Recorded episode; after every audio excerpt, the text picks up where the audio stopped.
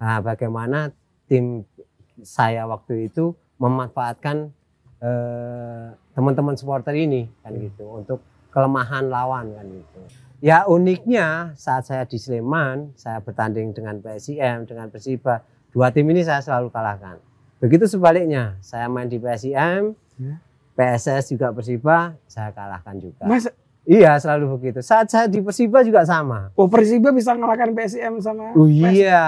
Wah. Ini pasti. Dahsyat Itu udah ini. pasti. Saya lebih tahu AS Roma dibanding sepak bola. Sekarang coach ya. Coach. Coach. Coach, coach ya.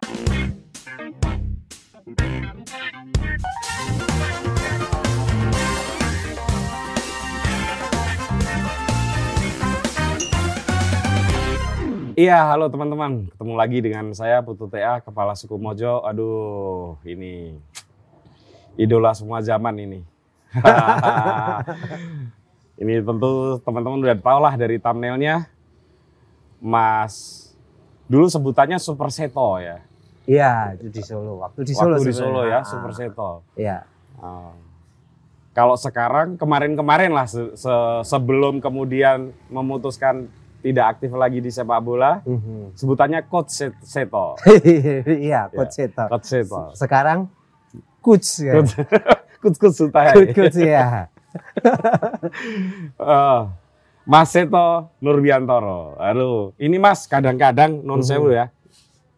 Seto Nurdiantoro, Iya, iya. tulisannya itu yang betul Seta Nurdiantara Iya, atau gimana? eh kalau apa namanya akte terus STTB yang resmi itu Setanur Di antara. Nah, Sultan. Karena Ah. pakai pakai penulisan yang benar dalam bahasa Jawa ya. Iya. A-nya O ya. Oh, A-nya kan O. Cuman memang dari kecil saya dipanggil Seto memang. Iya, Kan ya. gitu. Ya walaupun Seto pakai A kalau orang Jawa kan manggilnya tetap Seto. Oh iya. Iya. Betul. Seto. Mm-mm. Nanti jadi Ya ini yang lebih lebih apa familiarnya Seto kan gitu. Coach Seto. Mas saya khatam baca ini. Hah? Khatam. Oh ya? Iya, khatam dan keren. Keren. Kerennya Dibantu teman-teman fandom ya? Hah? Dibantu teman-teman fandom. Iya, ada Ya. banyak teman-teman yang Ya, bantu. Terima kasih teman-teman fandom di ini teman-teman bagi yang eh, belum ya pasti belum memiliki, yang memiliki baru saya. itu pun saya waktu itu baca daminya. Aha. Nah, terus terus kemarin dikirimin lagi versi terbarunya udah full color nih ada gambar-gambarnya udah terus eh, sudah ada timeline kehidupan beliau Wih, ini keren nih Ya berkat-berkat teman-teman juga Iya. kan gitu. Teman-teman banyak yang bantu kan Hmm. gitu. Jadi ya ini sesuatu yang mungkin awal buat saya menulis buku. Harapannya memang eh menjadikan inspirasi untuk apa calon-calon pemain muda Jogja. Harapannya seperti itu. betul sih coach Ya. jadi saya kadang saya manggil coach kadang saya manggil mas ya Iya. betul apa-apa nggih? Lu mboten napa-napa. Oh ya, saya sudah minta izin beliau untuk sambil merokok. Ya, kata beliau nggak apa-apa mas, ya, main sepak bola ya nggak boleh merokok. Tapi pas main, Iya. pas nggak main boleh. Kalaupun main bola akhirnya pas rokok mati ada korek kan gitu. Nah, du, nggak, dua, saya kan orang kampung mas. Oh. Di kampung saya itu kalau pemain istirahat atau belum main kan jangan rokok dulu. Iya iya iya iya. Kopi hitam. Hmm. Kalau pemain profesional ada nggak kayak kopi hitam sebelum main gitu? Ah banyak sih mas. Banyak ya. Ah, ah, banyak. Artinya mungkin juga bisa sebagai sugesti, tapi juga bisa menjadikan apa ya? Eh, ya memang kopi hampir kebanyakan pemain sebelum main ada yang ngopi, tapi ada juga yang enggak. Itu Hmm. kebiasaan sih. Kafein itu kan bagus sebetulnya. Ya, Kalau itu untuk meningkatkan ya. seperti itu. Iya, tapi pada dasarnya ya eh, lebih baik menyiapkan diri secara fisik latihan yang bagus sebenarnya. Kalau kopi kan hanya untuk pendorong sebenarnya. Saya tidak perlu jelaskan siapa eh, coach Seto ini ya teman-teman, tapi semua udah pasti tahu lah. Beliau ini pemain terkomplit ya. Terkomplit ya. Oh iya, ini kalau bakso udah bukan hanya istimewa, tapi istimewa plus komplit. istimewa per komplit karena kalau dari sisi Jogja saja pernah main di PSS Sleman, PSIM, Persiba. Iya. Lengkap sudah. Iya. Yang belum Kulon Progo. Pengennya Kulon Progo dan. Gunung Kidul naik nih kan gitu. Iya. Pengennya seperti itu. Eh, timnas masuk, jelas. Semua Alhamdulillah. orang Indonesia tahu. Kemudian eh, ada di klub-klub yang mentereng di Indonesia. Persija, Persija sebenarnya belum. Pelita Jaya Pelita, ya. Pelita. Jaya, maaf. Pelita Jaya. Iya. Terus kemudian yang fenomenal adalah eh, Persis. Eh, Persis, yang- Persis mainnya di Solo. Solo. Bukan ke Persis tapi lebih condong ke Pelita Solo. Pelita Solo. Jadi waktu itu Pelita Jaya dan Persis waktu itu Solo nggak ada di liga yang tertinggi. Pelita main di Solo home base Nah. Solo. kalau seperti itu, Mas, Mhm. supporternya dari mana? Dari Solo waktu itu. Dari Solo kan? Iya. Jadi datangnya Pelita Jaya ke Solo Iya. Itu akhirnya terbentuk supporter Pasopati sekarang ini. Hmm. Terus Pelita Pelita Solo eh, kembali memakai nama lain, Pasopati tetap kan gitu. Jadi terbentuknya waktu itu terbentuknya Pasopati ya dengan hadirnya Pelita waktu itu, Pelita Jaya waktu itu berubah menjadi Pelita Solo. dan kemudian melengkapi karir sepak bolanya itu sebagai pelatih, pelatih PSIM dan pelatih PSS Sleman gitu. Betul. Ber, memutuskan pensiun di PSS Sleman. Memutuskan pensiun menjadi pemain ke, dari di PSM. Di PSI, eh, kalau pemain profesional kan dari PSIM. PSIM berakhir di PSIM. Iya, Tapi kalau memutuskan tidak jadi pelatih lagi tidak jadi pelatih lagi di PSS. di PSS Iya. Sleman kan. Iya, betul.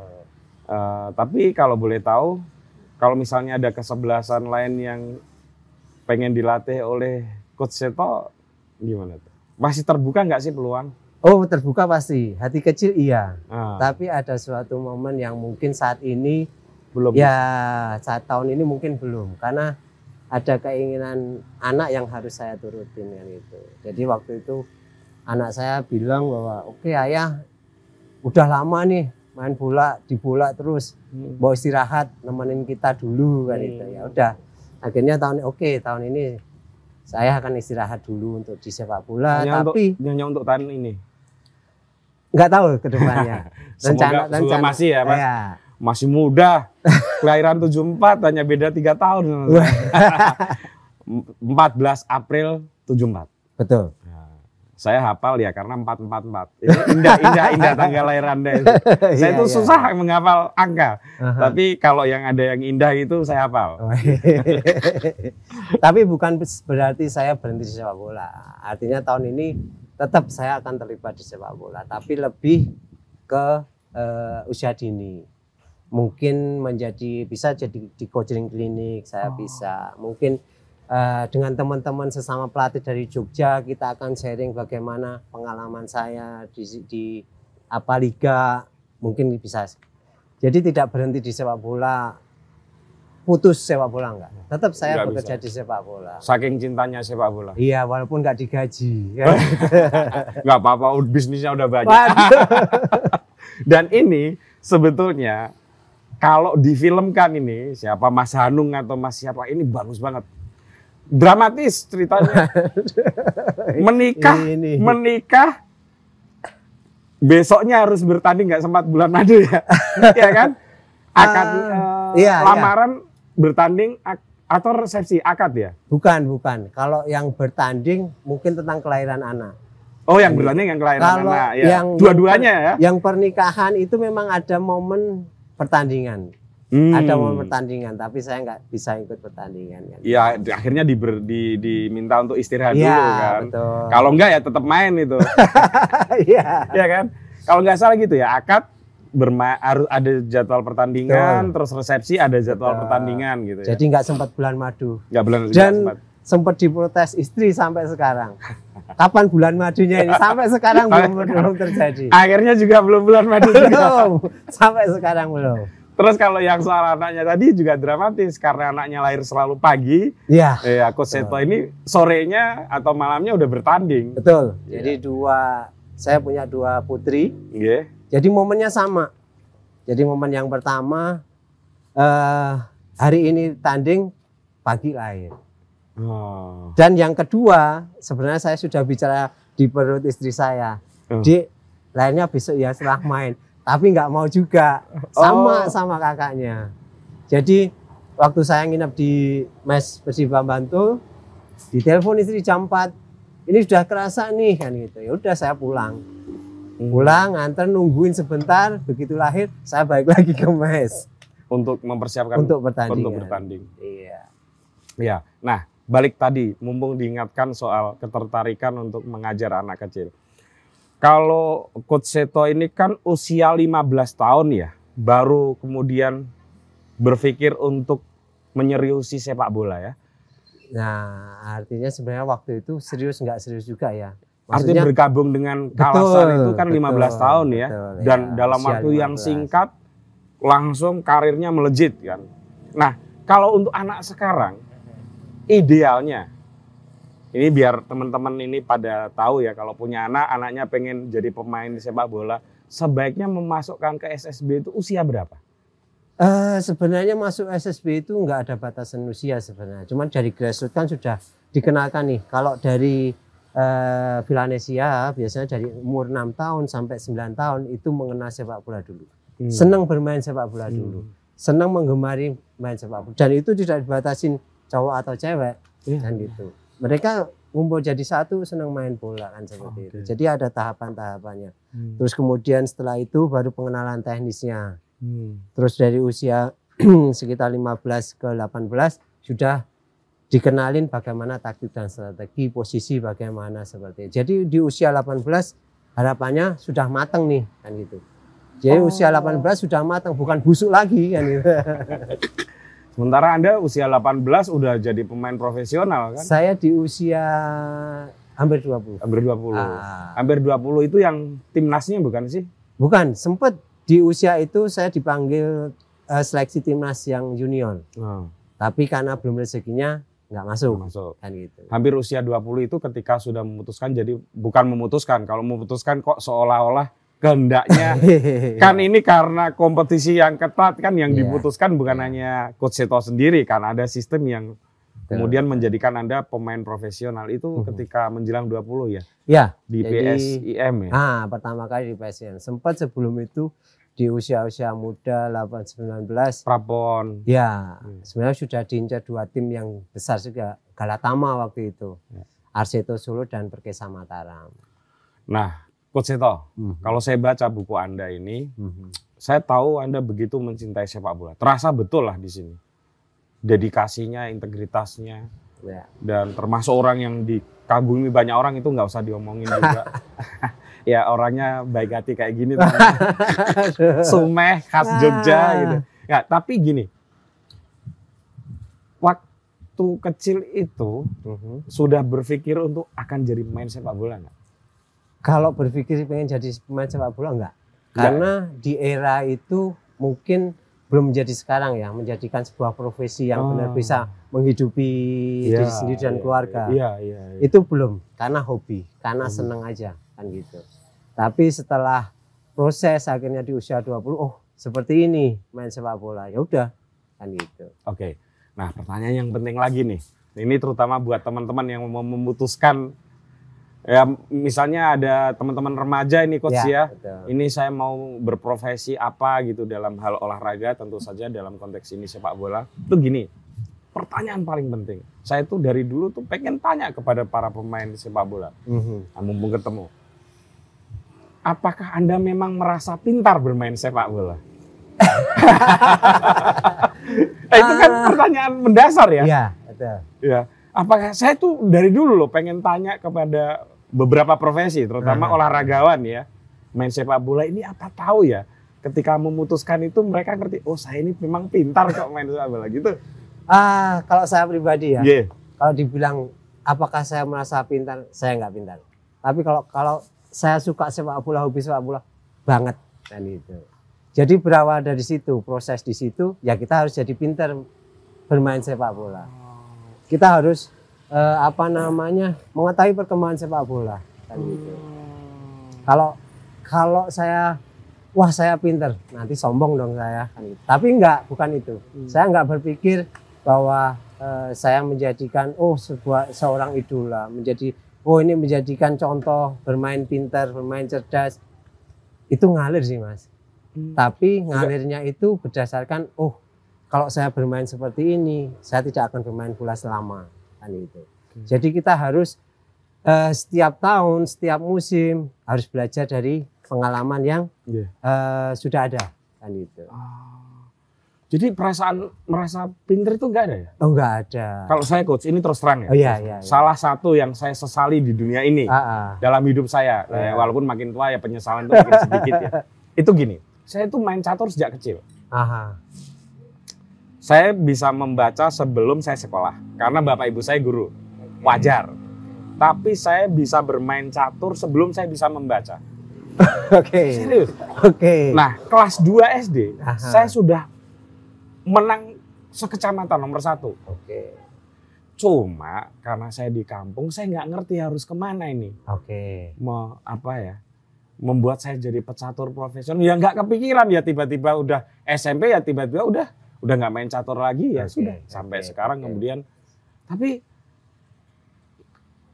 salah satu yang saya ingat persis waktu saya kecil. Mhm. Kalau saya sudah seperti ini nih, gimana ya caranya jadi pecatur profesional itu saya masih ingat. Oke. Artinya saya tahu kalau saya pintar bermain catur. Oke. Ya, kayak gitu gimana? Kalau pintar enggak ya, tapi saya yang terbaik saat di di dengan teman-teman iya. Maksudnya sama. Ya, artinya berarti paling pintar. belum bukan paling pintar. Karena kalau yang paling pintar masih ada yang lebih pintar tentunya. Iya, iya, iya. Jadi saya merasa memang misalnya nih satu tim nih. Saya merasa yang paling oke iya. Tapi eh, apa namanya ya? Terus saya tidak semena-mena enggak kan gitu. Ta- Tetapi dalam artian banyak eh, teman-teman banyak ini bahwa kalau tidak as- tidak ada saya tidak komplit, tidak asik main bola, tidak menjadikan tim ini menang kan gitu. Tapi kalau merasa pinter saya pikir ya mungkin berbeda karena kalau catur kan pakai otak kan gitu. Kalau saya mungkin pakai otak dan otot kan gitu. Iya, iya. Jadi Iya. seperti itu yang saya alami, yang saya rasakan ya sejak kecil memang eh, saya nggak tahu apakah ini talenta bakat bakat dari lahir atau enggak, tapi selama bermain baik dengan apa tanpa alas kaki, Iya, iya. dengan terus pakai sepatu di setiap sesi pasti saya menjadikan eh, ya dalam tanda petik bintang lah kan gitu. Oh. Selalu ditunggu-tunggu Iya. cara bermainnya Terus, seperti apa. Biasanya kalau anak kecil ya, ini semua teman kalau mengalami masa kecil di Indonesia pasti pernah main sepak bola lah ya. Iya, iya, iya. Itu biasanya yang paling pinter terus pengen di jadi bagian dari kesebelasannya waktu kecil.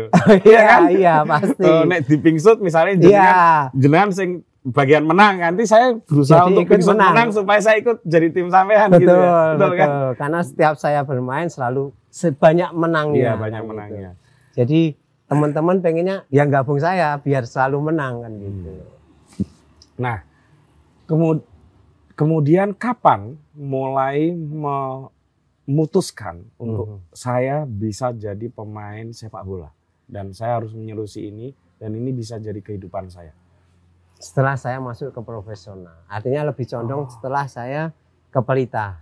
Oh seperti ini, Oh, apa gitu secara profesional seperti ini. Karena Jadi waktu di PSIM pun belum, belum itu masih hati. mengalir. Artinya Hmm. mengalir dalam artian ya udah karena saya senang main sepak bola.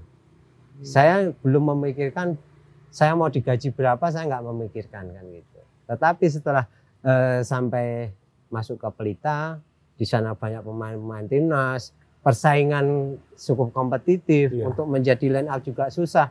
Nah di situ baru rasakan kan itu. Dan akhirnya, oh pemain sepak bola itu seperti ini. Semakin kita semakin bagus, semakin terkenal, semakin ini penghasilan kita semakin besar. Itu bisa untuk menghidupi keluarga kan Oh gitu. Iya. Jadi sebelum di Pelita belum sepenuhnya ya. belum sepenuhnya. Dan memang setelah itu dari Pelita memang juga diikuti dengan industri sepak bola yang makin baik ya Gus ya. Betul. Makin betul. banyak pemain luar yang didatangkan. Karena saya ya terlahir dari apa ya? Hmm, dulu kan SFB sangat sangat minim mas, kan itu. Iya, iya. sangat minim dan sepak bola bukan menjadikan eh, apa tumpuan hidup waktu Betul. itu.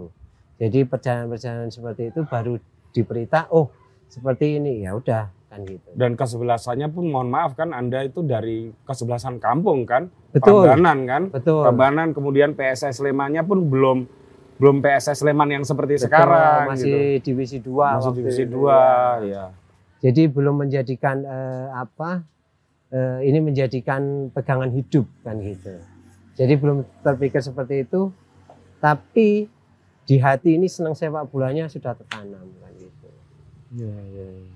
Nah, gini, eh, coach, kalau misalnya ya, hmm, tadi itu sudah dipu- ketika memutuskan itu waktu di Pelita. Sebelum itu kan sudah menjalani berapa ya? Mungkin hampir 10 tahun karir eh, Yang mana ini? dari mulai Prambanan sampai ke Pelita itu. Ya, lebih lebih tepatnya Kalasan, PSK Kalasan. Nah, sorry, Ah, Kalasan ya. iya, dari betul. Kalasan ke Ah.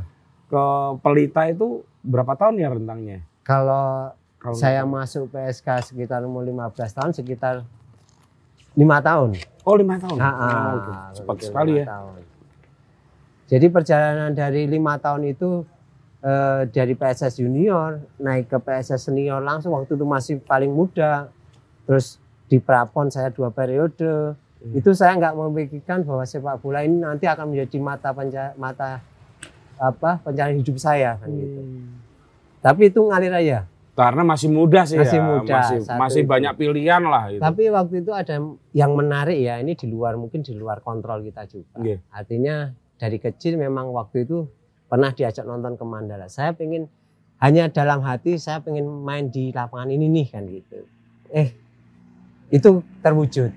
Sama akhirnya suatu saat eh, saya melihat eh, siaran di Senayan, saya wah saya pengen main di Senayan nih. Akhirnya terwujud dan itu nggak tahu kapan waktunya. Itu rahasia Tuhan mungkin ya. Tapi keinginan itu kalau ngalir begitu, ngalir terus di hati, itu akan menurut saya sih itu akan tercapai. Tapi waktunya kapan kita nggak tahu. Eh, Coach Anda kan sudah bermain di banyak laga penting ya, baik Mhm. antar liga maupun antar negara. Ya, ya. Eh, apakah setiap mau memasuki stadion di saat laga-laga penting itu masih ada kayak grogi gitu nggak sih? Iya, Tetap ada ya? tetap ada. Walaupun sampai mengakhiri musim, mengakhiri bukan mengakhiri, mengakhiri karir saya di sebagai pemain sepak bola, itu pasti ada. Hmm. Bahkan umur saya sudah 38, 39 sudah mulai pengen main bola lawan siapa itu pasti ada. Hmm. Grogi ada. Grogi ya. Iya. Itu cara cara mengatasinya gimana? Kalau Ya, ya, orang beda-beda ya, ya, pasti. beda-beda. Kalau eh, Coach Seto gimana?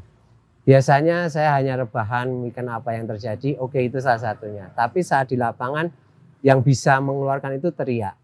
Entah manggil siapa, entah apa, teriak. Entah saat berdoa habis itu tos teriak melepaskan itu. Jadi grogi terus apa namanya ya macem-macem lah Ya. gitu. Itu salah satunya di situ. Nah, salah satu misteri juga yang saya pengen tahu langsung dari pemain sepak bola. Kalau di kandang dan di tandang itu memang beda jauh, coach. Iya, iya, iya. Ya. Kenapa, coach? Eh, apa ya? Memang ada dua persepsi yang bisa saling bertolak belakang. Betul. Kadang di home sebenarnya kita lebih tenang, tapi kadang justru groginya lebih. Karena Iya, di hadapan mau- supporter saya sendiri. Iya, di- saya kan membayangkan ya kalau nonton Iya, TV ya. iya. Kok bisa ya tandang kenapa sih dianggap sebagai kesempatan gitu kan selalu kalau Iya, para iya. Pan- pandit sepak bola kan gitu. Wah, ini kesempatan ketika di home untuk mengalahkan lawan. betul. Tapi kan betul. kalau dari sisi grogi, wih, ini kalau melakukan kesalahan kecil kan bisa dibully di Betul. ini so- itu supporternya sendiri Iya. kan itu kan juga tekanan gitu. Eh, secara psikis di situ. Hmm. Secara mental kita harus memenangkan pertandingan iya, tapi kalau dari komentar tadi, wah ini kesempatan untuk memenangkan pertandingan karena kita sering latihan di tempat kita Oh. bermain. Jadi lebih hafal tentunya Eh, karakter rumputnya, luas lapangannya, Oh, gitu. bagaimana itu lebih ya Ya, mungkin iya, itu iya. menjadikan eh, beberapa komentar ini menjadi peluang untuk bisa meraih kemenangan. Iya. Tapi sebenarnya yang menjadi beban psikis itu yang lu- luar biasa. Bagaimana mengalahkan eh, tekanan dari teman-teman supporter Iya, sebenarnya. iya. Tapi itu men- bisa jadi menjadikan eh, motivasi yang lebih bagaimana kita eh, apa namanya mengelolanya kan gitu. Jadi itu sebenarnya kalau kalau kalau pemain ya kadang lebih suka main di luar kandang malahan. Beban Ada ya, ada fisikisnya kayak gitu. beban lebih lebih rendah ya, lebih rendah. tekanannya. kan gitu. Iya, iya. Tapi kalau memenangkan pertandingan di luar kandang, wah euforianya luar biasa kan gitu. Dan ketika coach melatih ada ya memang tipi- tipikal orang-orang seperti itu. Wah ini kalau dimainkan di luar malah bagus nih orang kayak gini. Ada iya. ya? Ada, ada, ada Oh. seperti itu. Iya, iya, iya. Nah, oke, itu satu hal. Ini masih berhubungan dengan rasa penasaran saya tuh. Eh, Anda berkali-kali menyebut eh, memang sangat mengapresiasi kepada para supporter ya, termasuk yang menjuliki Anda Super Seto dengan bannernya yang besar sekali dan itu yang menjadi sebutan Anda selanjutnya gitu ya. Para host eh, sepak bola, pembawa acara juga nyebutnya sudah Super Seto gitu. Eh, di sini Anda mengapresiasi juga BCS ya, Brigata Kurva Sud. Iya. Itu seberapa besar sih sebetulnya pengaruh supporter itu untuk memotivasi kita? Sebenarnya sangat besar. Apalagi di home sebenarnya. Saat saya melatih itu menjadi kekuatan tersendiri. Karena dengan eh, begitu banyaknya teman-teman supporter, artinya mengganggu mental tim lawan juga kan gitu. Oh. Salah satunya di situ. Jadi ya di BCS apa namanya Korea Korea grafernya juga cukup cukup bagus kan gitu koreografinya. Itu menghibur juga kan gitu. Hmm. Satu tim lawan akan satu grogi dulu masuk lapangan dengan begitu banyaknya supporter dengan apa suaranya yang khas, suaranya yang keras. Nah ini sangat mengganggu, sangat membantu tim sebenarnya. Nah bagaimana tim saya waktu itu memanfaatkan eh, teman-teman supporter ini kan gitu untuk kelemahan lawan kan gitu. Oke, dan selamat buat teman-teman PSS Sleman ya kemarin trending topik ya karena koreo- koreografinya dianggap bagus pada nonton nggak tuh? Eh? Nonton nggak ini? ya, jadi trending trend, trending ya bener ya? Selalu kalau pas Korea. Kalau pas pa- masa setiap PSS Sleman trending? Ya setiap mereka bikin Korea. Korea ya. Oh gitu. Eh, t- berarti tidak setiap tidak setiap match home itu ada koreonya ya? Ada. Tapi 2018 itu sering banget bikin koreo. Waktu jenengan eh, 2018 itu saat saya saat bawa melatih ya. Ah, ah, saat bawa tim PSS naik ke Liga 1. Itu hampir sering setiap pertandingan beda beda seperti itu. Terus apa namanya apalagi saat pertandingan lawan eh Kalteng ya. Hmm. Itu sudah dipersiapkan memang mereka secara yakin bahwa tim ini naik kan gitu. Oh iya. iya. Jadi bikin koreo yang bawa tim ini ke Liga 1. Eh, coach, mohon maaf, bukan berarti mau mempertajam rasa kompetisi di antara dua klub nih, Iya, iya, iya. antara PSIM dan PSS Iya, Sleman. iya. Tapi waktu pindah dari PSS Sleman ke PSIM dan lalu sebaliknya ya, pernah Mhm, juga kan? mhm. Sering, bukan Ya, ya sering kan. kalau eh, mohon maaf kalau Bantul kan agak kita singkirkan variabelnya dulu ya, bukan berarti meremehkan Bantul enggak, nyun Iya, sewu. iya, Nggak, tapi kan ini kita mau bicara dari sisi gimana sih seorang pemain mengalami itu gitu. Itu gimana, coach? Eh, kalau buat saya, saya terbiasa profesional. Saya terbiasa eh, saya dikontrak tim mana itu yang saya bela. Hmm. Dan ya uniknya saat saya di Sleman, saya bertanding dengan PSIM, dengan Persiba, dua tim ini saya selalu kalahkan. Begitu sebaliknya, saya main di PSIM, Ya. PSS juga Persiba, saya kalahkan juga. Mas, Iya selalu begitu. Saat saya di Persiba juga sama. oh Persiba bisa ngalahkan PSM sama Oh iya. Wah. Ini pasti. Dahsyat itu sudah pasti. Jadi Oh, saya nggak tahu apakah itu itu secara kebetulan atau enggak, tapi memang saat saya eh, melewati proses itu kami selalu menangkan dengan tim yang ya apa ya menjadikan kompetitor di satu wilayah kan itu. Wah, berarti ini apa? Kalau Gunung Kidul apa jenenge sebelah sana? Persik. Persik. Persik Ah, Gunung Kidul. Persik. Ya ini harus segera. Atau kalau keluar apa ya? Persikup. Persik. Oh, Persi Persikub, per, Persi Iya apa itu? Per- Persiku Kulon Progo. Persatuan. Oh, kupnya pakai P. Iya. Oh, Oke. Nah ini Persiba bukan Balikpapan nih, Persiba Bantul kan itu. Sama. Jadi Oh, seperti gi- itu. Saya baru tahu kalau eh, ini kenapa nggak ada di sini itu testimoni itu. Setiap main di ini mengalahkan belum ada tapi ya ini YouTube ini untuk melengkapi lah. Hmm, ya. betul. ya. Kalau ternyata- kalau itu nanti nggak ada nggak muncul buku-buku lain Ya, nanti. buku-buku lain. Ternyata saya baru tahu ini. Apa itu? Tapi bener ya itu. Iya, Selalu mengalahkan selalu rival mengalahkan rival. satu provinsinya. Betul. Jadi saat saya pindah ke PSM ya saya mengalahkan PSS dan saya mengalahkan Persiba juga. Sama, selalu selalu begitu. Dan kayak kayaknya ya, mohon maaf saya kan nggak nggak menonton sepak bola eh, yang ini ya, kecuali AS Roma, coach. Oh, yes. Fansnya AS Oh, Roma. gitu. Coach. Saya lebih tahu AS Roma dibanding sepak bola, coach. Eh, kalau setahu saya ini ya, Ya. kalau setahu saya, coach Seto ini sekalipun ada lagi melatih di atau main di PSIM, nggak banyak di ini ya, nggak banyak dicerca oleh teman-teman PSS Sleman dan sebaliknya. Gimana tuh? Atau sebetulnya jangan-jangan di, juga dicerca juga? Enggak, enggak. Enggak ya, ya? ya, it- yang terjadi seperti itu. Saya sendiri juga bingung. Kenapa saat saya di PSS saya juga bisa diterima di PSM. Hmm. Saya juga bisa diterima di Persiba. Tanda Anda dicintai umat tuh, coach. Alhamdulillah Iya. kan gitu. Tapi memang saya pernah pernah waktu di PSIM ya, waktu jadi pelatih saya pernah mengatakan bahwa saya sebagai seorang seto, saya seorang profesional. Oke. Jadi di mana pun saya dikontrak di klub, di situ saya akan Iya, fight. iya, ada juga ini. Tapi untuk teman-teman supporter, kalian nggak bisa pindah ke mana-mana. Tanamkan itu untuk klub kalian. Itu yang pernah saya ucapkan saat eh, pertemuan dengan teman-teman Braja Musti. Braja Musti pun juga cukup, cukup luar biasa, fanatisme juga beda. Jadi di, di tiga, tiga kelompok supporter ini PSS, eh, PSIM, mereka punya ciri khas yang berbeda-beda. Saya sebetulnya mau pengen ngasih pertanyaan nakal tapi nggak jadi. Aduh. Enggak, tapi lebih baik saya ucapkan. Tapi nggak usah dijawab, Oke, coach. Mana yang dipilih PSIM atau PSS Sleman? Nggak usah dijawab, oke. coach. Ya. Dalam hati Bahaya. aja. Oh, nah. Jawaban saya saya cinta DIY. Oke. Nah, coach, sebetulnya posisi Anda itu nomor berapa? Kalau dalam line up sepak bola? Nah, ini perkembangannya di awal dulu waktu saya muda, saya tahu muda waktu di PSS junior, Iya. saya lebih banyak ke di striker.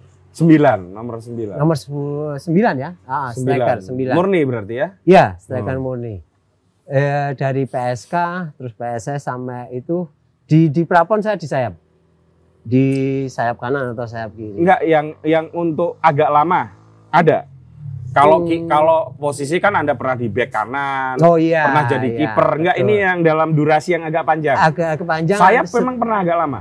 Eh, enggak ya? Enggak, enggak. Kayaknya di, di striker sembilan, sama di 9. Ya, 8 kayaknya ada pernah ya 8. itu itu yang lebih lama. Posisi 8 pernah ya? Ah, Betul.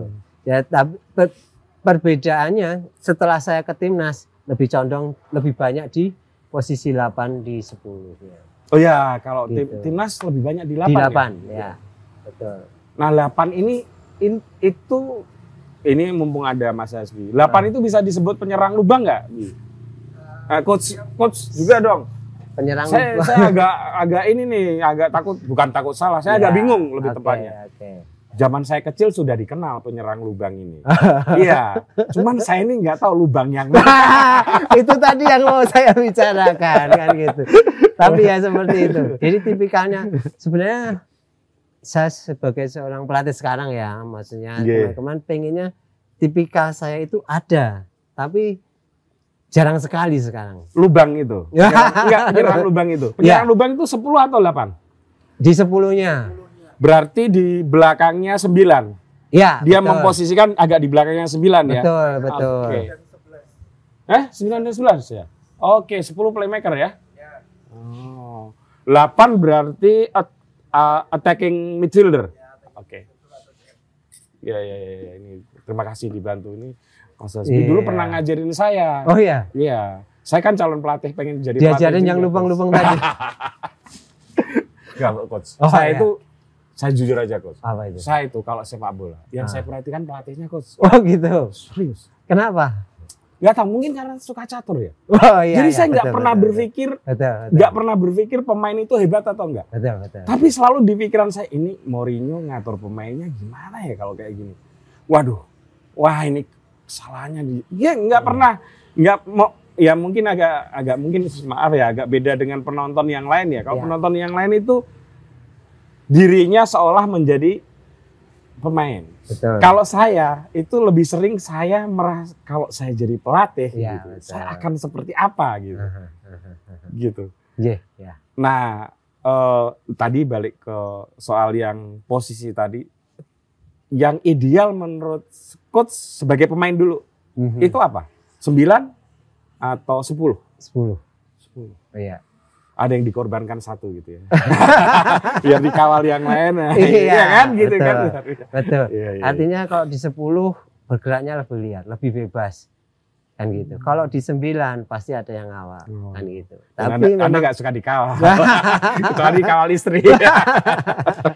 tapi memang ada trik-trik sendiri kan. gitu. Oh, memang iya. salah satu ini dikorbankan untuk eh, apa ya? eh, kalau dulu kan pakai dua, ini bisa jadi satu. Makanya yang posisi 10 ini sebenarnya harusnya lebih banyak cetak gol kan gitu. Lebih kreatif. lebih kreatif, Mm-mm. lebih lebar ininya Iya, ya, iya, bisa ke- betul. agak ke kanan, agak ke kiri Iya. gitu ya.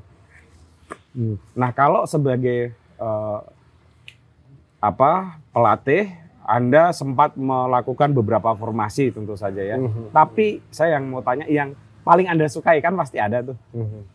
Walaupun kalau melatih kan nggak sesederhana itu, kita mesti ngelihat potensi pemain kita, Iya, lawan kita betul, gayanya betul. seperti apa kan gitu ya. Betul. Nah kalau coach sendiri, eh, coach Seto apa tuh? Yang paling suka gitu kan ada tuh. Ga- kalau secara poinnya saya lebih suka mempunyai gelandang yang banyak. Berarti gandang yang banyak itu berarti bisa, Bisa berapa? bisa empat tiga tiga bisa. Bisa tiga lima dua bisa. tiga lima dua. Artinya eh, kenapa saya butuh gelandang banyak? Karena menurut saya gelandang ini ya karburatornya kan gitu. Setuju coach. Kalau lini tengahnya mati ya sudah kan gitu. Saya setuju. Anda juga katakan di sini dan jantung permainan sepak bola itu menurut Anda kan ada di dalam gelandangnya ya. Menurut saya ya. Dan memang formasi sepak bola ya jantungnya tepat di situ kan. Betul. Iya. bukan bukan meremehkan di posisi yang lain ya. Cuman bisa saja bisa saja dengan perkembangan sekarang eh, center back bisa masuk ke gelandang. Full back bisa masuk ke gelandang. Ini ini cuma strategi. Cuman secara poin saya lebih suka lini tengah Iya. menguasai. Kalau kata anak-anak sekarang pundit-pundit muda itu fluid, lebih fluid. Eh, Nggak kayak zaman saya kecil atau ini ya, back itu ya di situ Iya, gitu ya. iya. Iya, enggak, enggak seperti betul, itu sih. Tapi memang ya, coach kalau saya ini nonton Roma itu pasti kuncinya di gelandang. Gelandangnya bapuk udah selesai tuh. Roma dari dulu nih. Atau eranya Enggak, saya dulu Fiorentina coach. Wah. Batistuta. Oke. Lalu ketika Oke. pindah Sapis waktu di Fiorent Batistuta di Fiorentina saya enggak fanatik. Oke. Ya, saya hanya suka Fiorentina karena ada Batistuta. Beg- tapi saya sudah mulai suka Roma Aha. karena seolah-olah pemainnya itu semua gelandang waktu itu. Oke. Di era itu ya. Jadi wah ini ini kok penyerangnya juga bisa jadi gelandang gitu. Itu agak aneh sih. Nah, tapi ketika Batistuta main di Roma sampai sekarang Oh, saya di Roma. Jadi mungkin tahun 99 kalau nggak salah. Saya Sebenarnya sepak bola nggak beda jauh dengan catur sih sebenarnya. Hmm, ya kalau, saya menurut begitu. saya, Iya, ya iya. sama sebenarnya. Hmm. Karena pergerakan catur ini mancing ke sini sebenarnya kita mau ke sana Iya, kan gitu. betul. Termasuk gini, Gos. Filosofinya juga. Iya, iya. Begini misalnya yang saya pelajari dari catur dan agak mirip dengan sepak bola. Kalau pem apa lawanmu lebih andal, kamu diserang, ya kamu konsentrasi bertahan dulu. Oke. Iya. Ya. Lalu ketika semua sudah tertangani, baru kemudian tahap demi tahap kamu melakukan serangan. Oke. Iya kan, Gos? Cocok jadi pelatih ini. Oh. Hah? Kita usulin ya. Wah, aduh. susah sekolahnya coach. itu di di catur itu kunci coach. Iya. Begitu kita diserang coach, kepepet, kita mikir menyerang balik, Iya. ah, selesai kita. Iya. Harus ada kesabaran untuk betul. menyelamatkan lini belakang kita, pertahanan kita. Oke, baru kemudian kita berpikir. Ya itu mungkin salah satu proses di sepak bola juga. Hmm. Sebenarnya di latihan proses awal yang paling penting lah defense-nya dulu bagus. Ya. Itu yang paling Terus penting. ada filosofi kedua, coach, yang Hmm. hampir mirip. Untuk memenangkan pertandingan catur, Anda pu bi- harus uh, punya sekian belas puluh langkah. Tapi untuk kalah Anda hanya butuh satu kekeliruan. Iya, iya. Di sepak bola juga gitu. Sama. Iya kan? Sama. Sama. Iya, Bagus mainnya begitu ada yang terlena sedikit, lini Betul. belakang gol. betul. Nggak, jadi tidak boleh menyisakan apa ya ke apa keteledoran kayak gitu. Dan itu itu yang menarik sih sebetulnya. nah kalau kayak gitu coach, aha, dalam situasi di comeback pernah kan beberapa Iya. kali di comeback, Iya. itu gimana rasanya coach? Wah, empot-empotan ya. empot-empotan sebenarnya Mas kan gitu. Jadi susah sebenarnya. Karena secara psikis, mental pasti ini sangat berpengaruh. Pemain kan gitu. Itu yang menurut saya agak susah, sulit. Kalau teknis mungkin cara bermain oke kita berbaik bisa. Tapi mental dengan di comeback itu waduh sangat berat. Kena mental ya kalau betul, kata anak sekarang. betul, iya. Iya.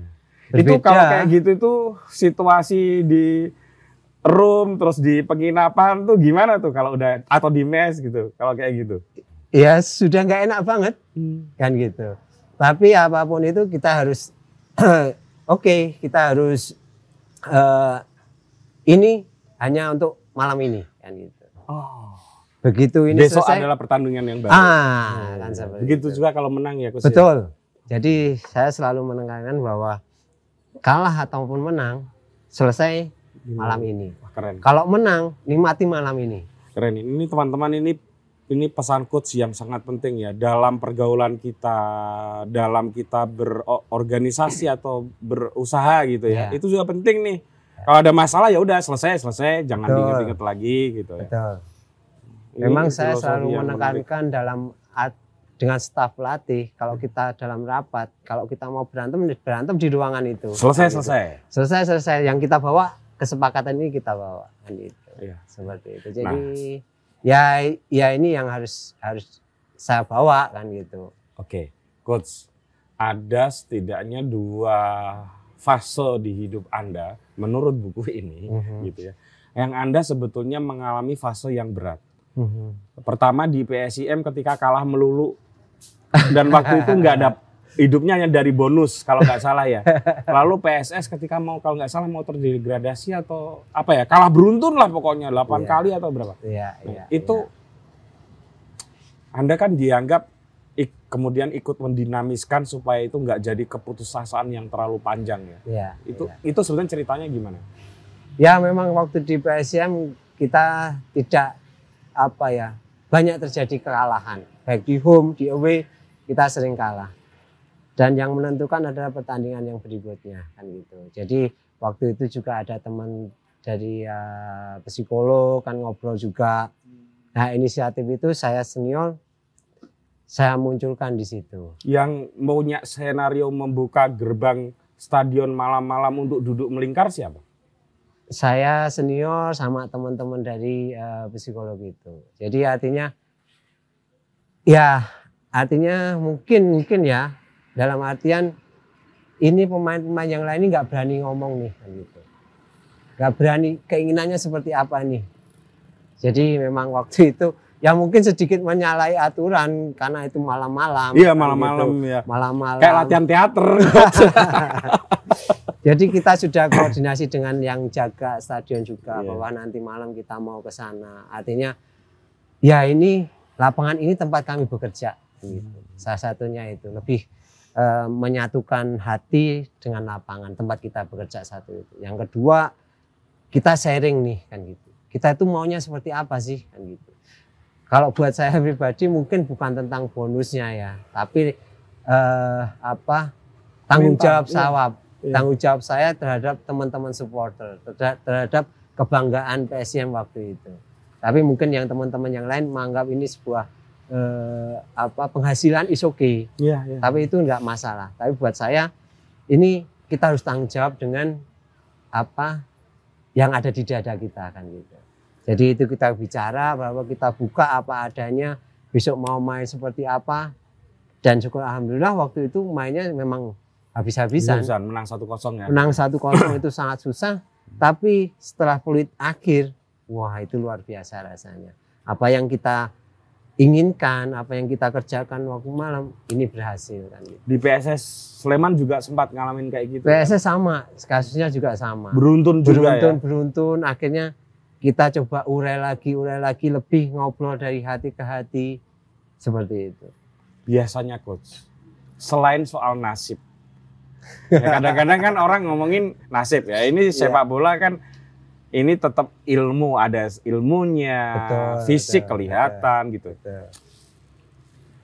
Apa sih yang membuat satu kesebelasan ini punya potensi kalah secara terus-menerus? Kalau cuman kalah dan menang bergantian saya kira itu normal ya gitu. Tapi kalah terus-menerus itu kan agak beda coach ya.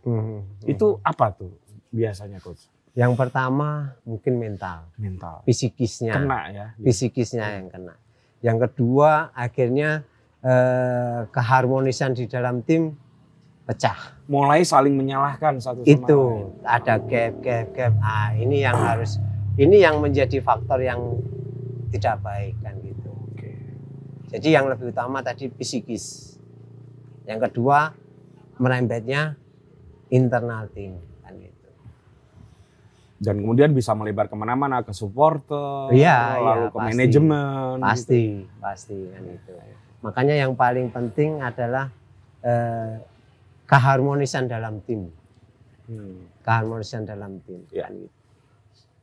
Coach di dalam melatih, Anda lebih me, apa ya? Kalau penting sih pasti penting semua ya coach ya. Tapi mana yang lebih diutamakan? Teknis, penguasaan teknis atau fisik? Kalau saya lebih ke teknis. Teknis ya. Kalau saya Hmm. seperti itu. Kenapa Kalau fisik, teknis? Coach? Eh saya lebih lebih suka pemain yang cerdas sebenarnya. ya. Weh, keren. Kalau saya ya, daripada pemain yang nafasnya panjang. gitu. Dibala teman-teman, pemain cerdas itu. bukan Maguire ya. Bercanda. Ya canda. Nggak Oke. Coach. Saya lebih suka pemain cerdas. Ini lebih lebih gampang eh, dikasih pengertian. Kalau fisik pasti itu salah satu komponen yang penting juga. Ya Tapi kalau pro pasti bangun. minimal punya standar minimal fisik lah ya. Iya, ya. Ya. seperti itu. Jadi eh kalau punya pemain yang pola pikirnya bagus, berkembang, dia mau ditempatkan seperti apa, taktik strateginya berubah-ubah cepat menangkap. Kan itu. Ya. Tapi kalau hanya fisik, ya cara kerjanya hanya begitu aja. Dan pemain cerdas itu lebih efisien ya, coach ya. Nah, Secara itu tenaga dia. juga kan. Itu dia. Hmm. Makanya mungkin ada beberapa teman kenapa saya bisa bermain lama sampai usia 39 ya karena hampir setahun lagi mirip Totti, coach.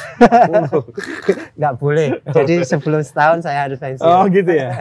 Gak boleh mirip Totti ya. Iya. Aturan di Indonesia gak boleh, gak kan? Enggak, enggak boleh bebas. Jadi seperti Iya itu iya tadi. sampai umur 39 loh masih main. Iya. Karena mumpuni secara teknis. Ya, Dengan menguasai teknis sebetulnya kita bisa mengefisienkan tenaga betul. dan mengefektifkan permainan. itu. Aduh, cocok Seperti jadi. itu. Iya, sama. Itu yang selalu saya tekankan Iya, ke iya. pemain bahwa bermain efektif, efisien Hmm.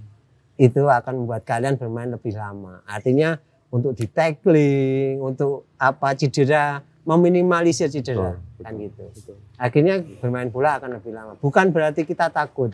Jadi momen keputusan sih sebenarnya. Kapan harus dribbling, kapan harus simple, itu sebuah keputusan. Oke. Nah, coach, kita penonton mungkin pengen tahu. Waktu Anda melatih, kalau boleh tahu nih, Mhm. se- sebaiknya sih dijawab yang ini coach yang tadi kan saya udah minta nggak dijawab. Seandainya dari Senin sampai Minggu, apa sih yang dilakukan oleh coach Seto di dalam melatih sebuah kesebelasan? Ini momen apa dulu nih? Kan beda Ya, fasenya. Momen reguler, oh, liga, main, liga main bermain main ya. Iya. Oke, mungkin dari kalau di kepelatihan itu memang ada recovery juga. Habis main, recovery. Yang nggak main, kita genjot. kan gitu. Hmm. Terus misalnya misalnya katakanlah mainnya Minggu. minggu. Oke. Senin berarti recovery. Ada kalau saya saya pilih libur dulu. Libur. Oke. Libur. Recovery untuk semua Selasanya- tim ya. Iya. Oke. Selasa. Berikutnya Selasa recovery untuk yang ini, yang ini kita tambah. Oh, recovery untuk yang main, Ya. yang tidak bermain, yang dilatih. Ya, lebih Pagi, keras. sore? Eh, lebih seringnya sekali. Kalau eh, sudah kompetisi, saya latihannya seminggu sekali, sehari, Oh, sehari sekali. sekali. Di Ya. waktu pagi atau sore? Hmm, menyesuaikan sebenarnya. Hmm. Tapi lebih banyak sorenya. Sore ya. Lebih banyak sore. Berapa jam coach kalau boleh tahu? Em, saya tidak suka latihan terlalu lama ya. Satu setengah jam itu sudah terlalu lama buat saya sebenarnya. Oh. Saya lebih suka efektif, maksudnya satu jam. Tapi kalau kinerja pemain bagus itu buat saya cukup. Tapi mereka sebetulnya sudah ada ininya sendiri ya. Kalau untuk memaintain fisiknya sudah ada pelatih Oh ada, Ya, sendiri ada, ya? Ada, Oh. ada pelatih fisiknya sendiri. fisiknya sendiri ya. Iya. Misalnya pagi harus lari Mhm. gitu. Ada ada khusus Ada, gitu. ada. Jadi biasanya tadi recovery, yang recovery begitu yang ini dipegang pelatih fisik misalnya yang nggak main, saya banyak ngobrol dengan pemain yang kemarin main, apa keluhannya selain untuk recovery kan seperti itu. Hari berikutnya Iya. sudah sama jatahnya. Sama ya. Cara bermainnya Nah. lebih ke taktik untuk eh, apa menghadapi lawan berikutnya. Sudah mulai tahu kan lawan selanjutnya iya, ini. iya. Nah, biasanya coach, Mhm. Anda men- gimana tuh? Kalau di barat kan sudah sangat canggih ya coach Iya. ya. Mm-mm. Kalau di Indonesia nih, Mhm. misalnya eh, PSS Sleman mau melawan dia Persebaya ngono lah yo sing sing CS kental ben itu gimana cara coach untuk memitigasi supaya tidak terjadi kekalahan dan bisa menang gitu Ya sebenarnya kan dalam tim ada tim analis kan gitu.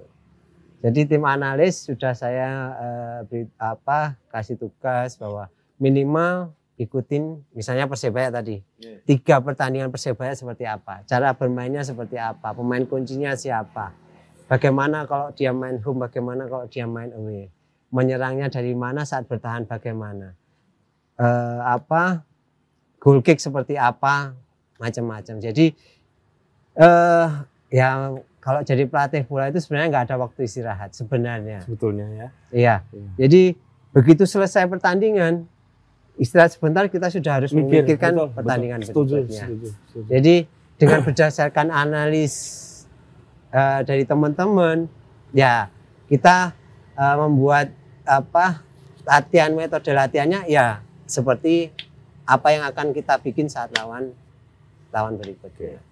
Nah sekarang gini coach kalau seseorang Mhm. pengen menjadi pelatih seperti coach Seto apa yang harus dilakukan ini bukan untuk saya loh ya ya kan siapa tahu ini apa teman-teman penonton ini Hmm. ya pengen tahu tuh sebaiknya gimana dan gimana caranya gitu Tentang apa dulu nih? Sid? untuk mengambil lisensi menjadi Hmm. pelatih Ya kalau menjadi lisensi sebenarnya kalau mantan timnas bisa langsung ke CAFC. oh khusus gitu. ada ke timnas. timnas Kalau nggak sampai timnas dia harus melalui lisensi D dulu.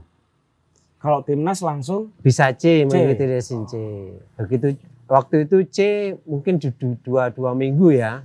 Itu tapi mungkin perkembangan sekarang mungkin akan lebih panjang. Karena mungkin ada beberapa sesi yang ditambah kan gitu. Sementara di B itu biasanya tiga minggu, tapi bisa saja sekarang menjadi satu bulan. nah C ke B itu kan nggak boleh langsung ya Eh, aturannya dua musim, dua dua musim. tahun baru ikut B. oh Cuman eh, sekarang sebenarnya di Indonesia karena waktu saya di eh, waktu Apro minim sekali pelatih Indonesia. Makanya kemarin dari federasi mencoba eh, eh, kuantitasnya dulu kan gitu. Kita lebih banyak kursus lisensi C biar lebih banyak nanti ke B-nya banyak akhirnya ke A-nya juga banyak. Karena sekarang ini kemarin yang waktu saya eh, kebetulan dapat disertasi tentang pengembangan development apa coaches Indonesia, kita itu lisensi A-nya baru 100. 100 A- AFC orang itu 100 orang. Sementara data yang saya dapat di Jepang itu sudah 60 ribu A. Dari 100 di Jepang itu sudah 60 ribu. Nah, makanya dari situ eh, teman-teman apa instruktur terus teman-teman dari federasi terbuka nih. Kita harus mengejar ini nih kan gitu. Kalau di Jepang aja A-nya sudah 60 ribu, mereka mau nggak mau harus bekerja juga di SSB. Bagaimana SSB dilatih A? Pasti harapannya mempunyai kualitas Iya, pemain yang beda, lebih iya, kan gitu. Iya, iya, iya. Nah ini kita kejar seperti itu. Hmm. Terus kemarin tadi yang lisensi A itu biasanya satu bulan, tapi sekarang perkembangannya bisa lebih sampai bisa jadi satu setengah bulan. Sementara di A Pro satu tahun. Oh. Satu tahun dibagi 8 modul Iya, 8 modul ya. biasanya Hmm. kan gitu. 8 modul. Jadi kita modul pertama nih, misalnya dua minggu atau tiga minggu. Nanti kembali Kembali ke Ke klub. ke klub ya, ya. I- kita harus bikin logbook, harus Hmm. bikin program lagi, harus ini. Dan ini setiap kita masuk ke modul berikutnya, logbook ini harus diserahkan. Ini yang saya kerjakan kan itu. Kalau yang lisensi A itu harus diambil di mana, coach? Di mana aja Di bisa. Indonesia sih. ada? Ada. Oh, ada ya. Jadi eh, C sampai A itu di Indonesia sudah sering sekarang. Oh. Nah ini yang A Pro ini, ini tahun kedua Indonesia menyerahkan A Pro. Oh, A Pro ini beda lagi ya dengan A ya? Beda, di atasnya lagi. Di atasnya lagi. Mm-mm. Oh, paling puncak berarti ini A Pro ini. Iya, Yang tadi maaf yang 100 ini yang A Pro atau A? A. A. A. Berarti A Pro lebih sedikit dong, coach. A Pro lebih sedikit. Oh. Waktu saya hanya 20 orang. Gitu. Jadi kemarin saya ngambil A, ya alhamdulillah sebenarnya saya harus nunggu. Tapi Iya. dari instruktur saya bisa langsung kan gitu. Langsung A Pro. Bisa. Coach, kalau A Pro nggak melatih lagi itu ada batas waktunya nggak untuk tetap tertempel kayak SIM maksud saya. Iya, SIM itu iya. kan ada kedaluarsanya dulu ya. Iya. Sebenarnya Oh. ini kembali ke federasi. Hmm. Kalau instruktur dulu bilang, kalaupun nggak ngelatih harus mengadakan uh, coaching klinik, talk show dan sebagainya selalu di sepak bola. Tidak boleh berhenti full total kan gitu. Hmm. Jadi memang ada sebenarnya kembali ke federasi sih sebenarnya. iya, iya. Seperti itu. Oh setahun ya, tapi keren juga sih, coach. Setahun. Iya. Dan yang menarik buat saya sebenarnya visit ke klub. Waktu itu saya dapatnya di Alaves. Sebenarnya Hmm. kami direncanakan ke Real Madrid. Kan Iya. akhirnya ke Real Madrid walaupun ke stadionnya ya. Iya, itu jalan-jalan doang kan gitu. Tapi beruntung buat Hmm. kami waktu itu ada Coach Rahmat Darmawan, Coach Jajang, Coach Indra. Kami merasa beruntung kan gitu. Hmm. Pemikiran kami mungkin kalau saat kita eh, visit klubnya di Real Madrid mungkin dibatasin. Maksudnya tidak banyak ilmu yang kita dapat. Oh iya iya. iya. Karena mereka mungkin ketat ya Ketat ya. kan gitu. Sementara di Al- Alaves kita banyak sekali informasi yang kita dapatkan. Baik dari AS, bagaimana mengelola akademinya, ini sampai ke seniornya. Hmm, iya, iya. Dan kita di sana di, di senior juga eh, dikasih kesempatan cuma dua kali nonton tim utamanya latihan. Karena ya mereka di, mau ada pertandingan, taktis strategi mereka nggak mau kita melihatnya. Dilihat ya? Iya. Hmm. gitu. Oke oke. Nah ini sudah memasuki babak akhir coach karena udah berapa menit? Eh? Banyak ya, Iya, lama ya. udah hampir satu jam. Tapi nggak apa-apa. Kalau sama coach harus dimaksimalkan ketemu. coach berarti orang kayak saya boleh dong jadi pelatih sepak bola? Boleh. Bisa ya? Siapa aja boleh.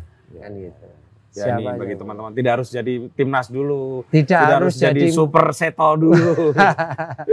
tidak harus jadi mantan pemain nggak masalah. iya. Semuanya ma- punya kesempatan yang sama. Hmm. Artinya orang belajar semuanya punya hak yang sama. Tapi memang harus dimulai dari bawah ya. Bagus Betul. tadi itu ya. Betul. Kalau Hmm. memang eh, ya yang saya bilang dari timnas tadi karena itu regulasi dari eh, federasi ya. Jadi mantan timnas boleh langsung ambil sih. Nah, coach ini pertanyaan saya pasti banyak ditanyakan orang. Sebetulnya coach, Indonesia ini mampu nggak sih berprestasi sepak bola di tingkat dunia? Saya, saya pribadi Iya. mampu. Kenapa coach? Apa, saya yakin apa dengan talenta-talenta Indonesia. Hmm. Saya sebenarnya masih hmm, apa ya? Masih penasaran dengan Persipura sebenarnya. Papua. Iya. Mereka talentanya luar biasa mereka, Hmm. kan gitu.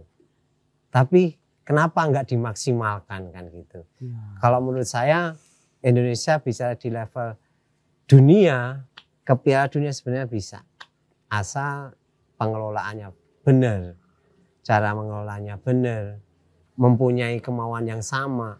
Saya pikir semuanya bisa.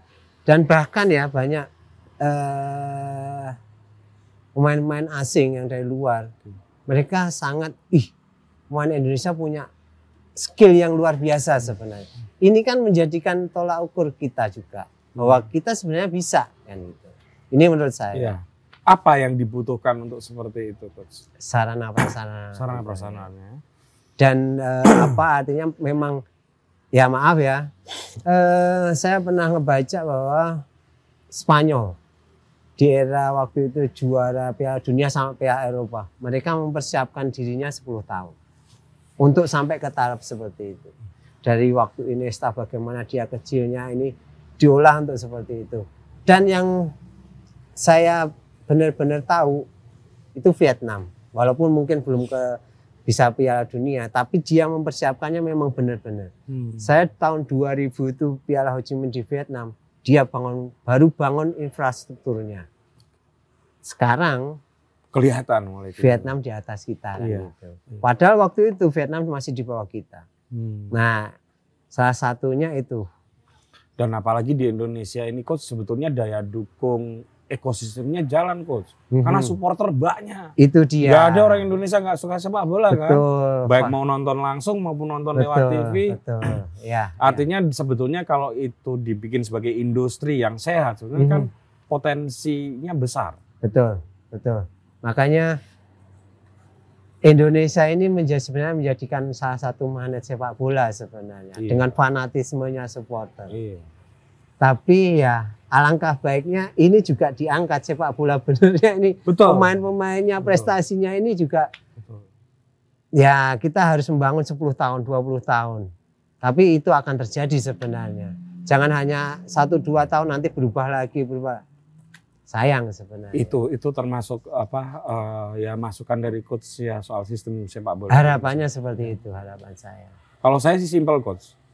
Orang bisa nonton konser musik itu mungkin sebulan sekali lah. Ya, Kalau dua bulan sekali ya mungkin gitu. Ah. Tapi supporter sepak bola kita coach Ya. seminggu dua kali juga ditonton coach ya kan. Itu menunjukkan dahsyatnya sebetulnya engagement kita masyarakat kita dengan sepak bola.